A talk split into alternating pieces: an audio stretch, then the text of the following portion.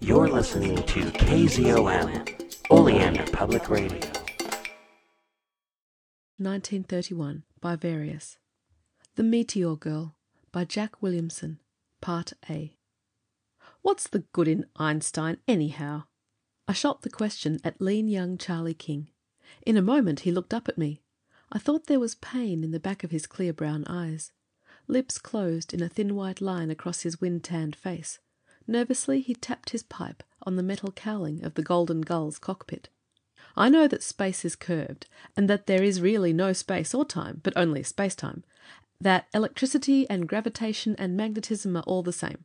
But how is that going to pay my grocery bill or yours? That's what Virginia wants to know. Virginia Randall? I was astonished. Why, I thought I know. We've been engaged a year, but she's called it off. Charlie looked into my eyes for a long minute, his lips still compressed. We were leaning on the freshly painted, streamlined fuselage of the Golden Gull, as neat a little amphibian monoplane as ever made three hundred miles an hour. She stood on the glistening white sand of our private landing field on the eastern Florida coast. Below us the green Atlantic was running in white foam on the rocks. In the year that Charlie King and I had been out of the Institute of Technology, we had built the nucleus of a commercial airplane business. We had designed and built here in our own shops several very successful seaplanes and amphibians. Charlie's brilliant mathematical mind was of the greatest aid, except when he was too far lost in his abstruse speculations to descend to things commercial. Mathematics is painful enough to me when it is used in calculating the camber of an airplane wing, and pure mathematics, such as the theories of relativity and equivalence, I simply abhor.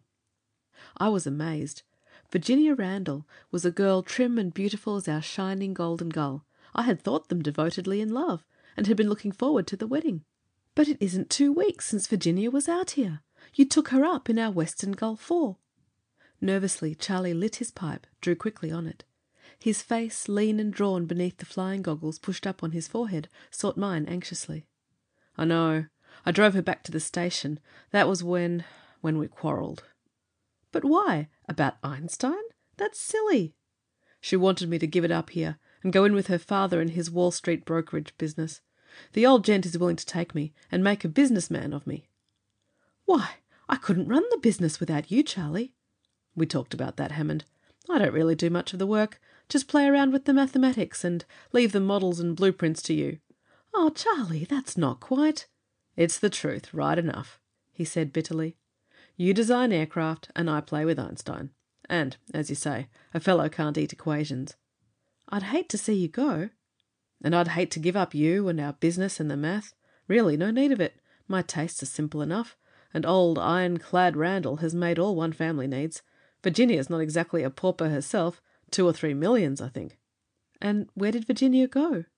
"She took the Valhalla yesterday at San Francisco. Going to join her father at Panama. He cruises about the world in his steam yacht, you know, and runs Wall Street by radio. I was to telegraph her if I'd changed my mind. I decided to stick to you, Hammond.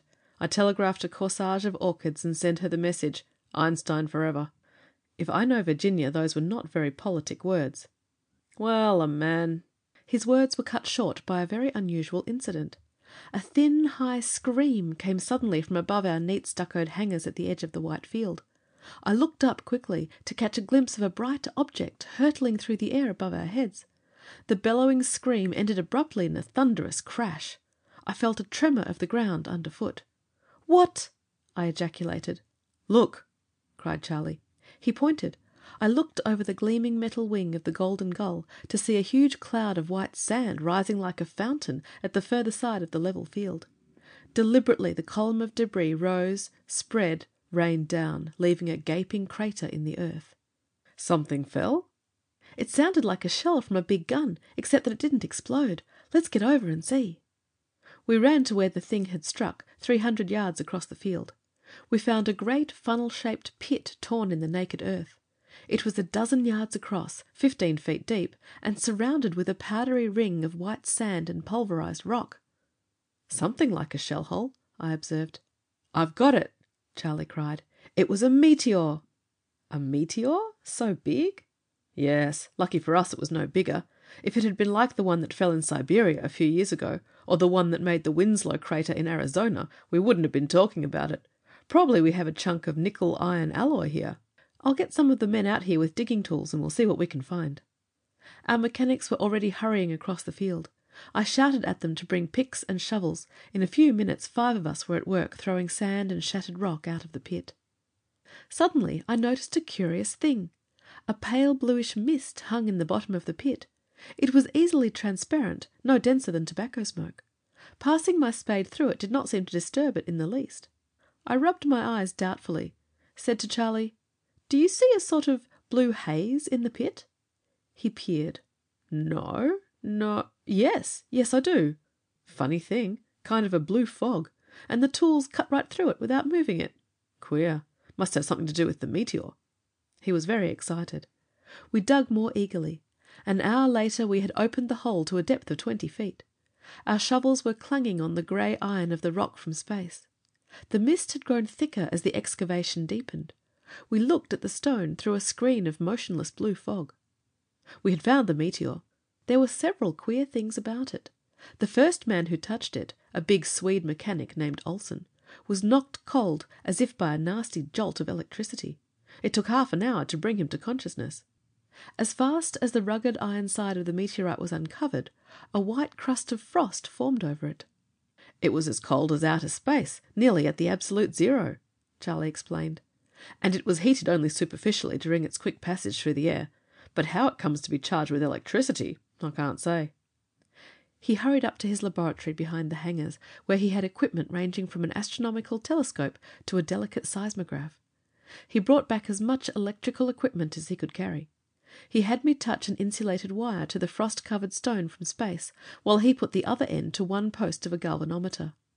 I think he got a current that wrecked the instrument. At any rate, he grew very much excited. "Something queer about that stone!" he cried. "This is the chance of a lifetime. I don't know that a meteor has ever been scientifically examined so soon after falling." He hurried us all across to the laboratory. We came back with a truckload of coils and tubes and batteries and potentiometers and other assorted equipment. He had men with heavy rubber gloves lift the frost covered stone to a packing box on a bench. The thing was irregular in shape, about a foot long.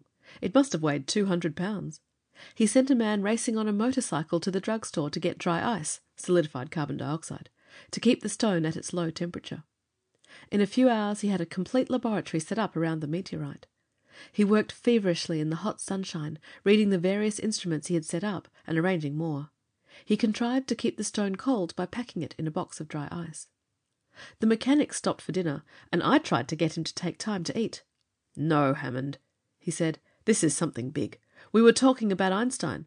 This rock seems energized with a new kind of force. All meteors are probably the same way when they first plunge out of space. I think this will be to relativity what the falling apple is to gravity. This is a big thing." He looked up at me, brown eyes flashing. "This is my chance to make a name, Hammond. If I do something big enough, Virginia might reconsider her opinion." Charlie worked steadily through the long, hot afternoon. I spent most of the time helping him, or gazing in fascination at the curious haze of luminous blue mist that hung like a sphere of azure fog around the meteoric stone. I did not completely understand what he did. The reader who wants any details may consult the monograph he is preparing for the scientific press. He had the men string up a line from our direct current generator in the shops to supply power for his electrical instruments. He mounted a powerful electromagnet just below the meteorite, and set up an X ray tube to bombard it with rays. Night came, and the fire of the white sun faded from the sky. In the darkness the curious haze about the stone became luminescent, distinct a dim, motionless sphere of blue light. I fancied that I saw grotesque shapes flashing through it. A ball of blue fire, shimmering and ghostlike, shrouded the instruments. Charlie's induction coil buzzed wickedly, with purple fire playing about the terminals. The X ray tube flickered with a greenish glow. He manipulated the rheostat that controlled the current through the electromagnet, and continued to read his instruments. "Look at that!" he cried. The bluish haze about the stone grew brighter. It became a ball of sapphire flame, five feet thick, bright and motionless. A great sphere of shimmering azure fire. Wisps of pale, sparkling bluish mist ringed it. The stone in its box, the X ray bulb, and other apparatus were hidden. The end of the table stuck oddly from the ball of light. I heard Charlie move a switch. The hum of the coils changed a note. The ball of blue fire vanished abruptly. It became a hole, a window in space. Through it we saw another world. The darkness of the night hung about us. Where the ball had been was a circle of misty blue flame, five feet across. Through that circle I could see a vast expanse of blue ocean, running in high, white capped rollers beneath a sky overcast with low grey clouds. It was no flat picture like a movie screen. The scene had vast depth. I knew we were really looking over an infinite expanse of stormy ocean. It was all perfectly clear, distinct, real. Astounded, I turned to find Charlie standing back and looking into the ring of blue fire with a curious mixture of surprise and delighted satisfaction. "What what I gasped.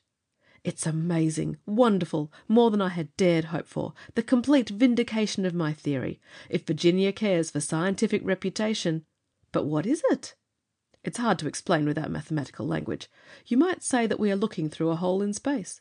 The new force in the meteorite, amplified by the X rays in the magnetic field, is causing a distortion of space time coordinates. You know that a gravitational field bends light. The light of a star is deflected in passing the sun. The field of this meteorite bends light through space time, through the four dimensional continuum. That scrap of ocean we can see may be on the other side of the earth. End of section 25. thank you everyone for being patient for these these uh, current and upcoming episodes.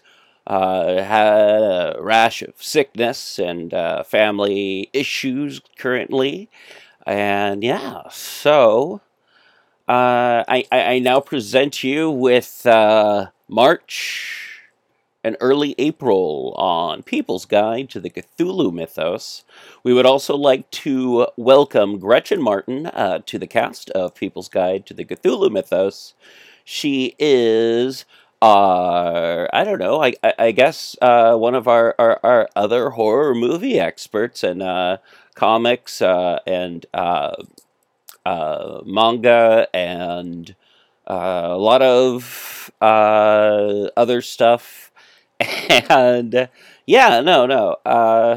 So welcome, Gretchen, and check us out on People's Guide to the Cthulhu Mythos at PGTTCM, PGTTCM.com, at PGTTCM.com. Uh, just search any of those, you'll find us eventually. We're on Facebook, Twitter, YouTube, um, Instagram, and Gretchen's on Gretchen is Weird, I believe, on Instagram. So check her out. Uh, Dave's Corner of the Universe is Dave's website.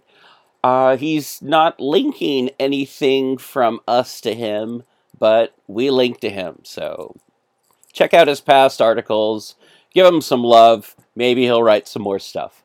All right. Thank you, everyone. And uh, if you like this show, share it. Let other people know that you like it. Uh, let me know if you like it.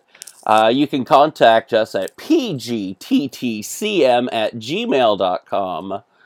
If you SASE us a envelope, we will send you some stickers or something. And yeah. So thank you. Contact, uh, message me for uh, uh, address, and uh, we'll talk to you in the future. And uh, keep keep keep it weird. Stay squiggly, and uh, yeah.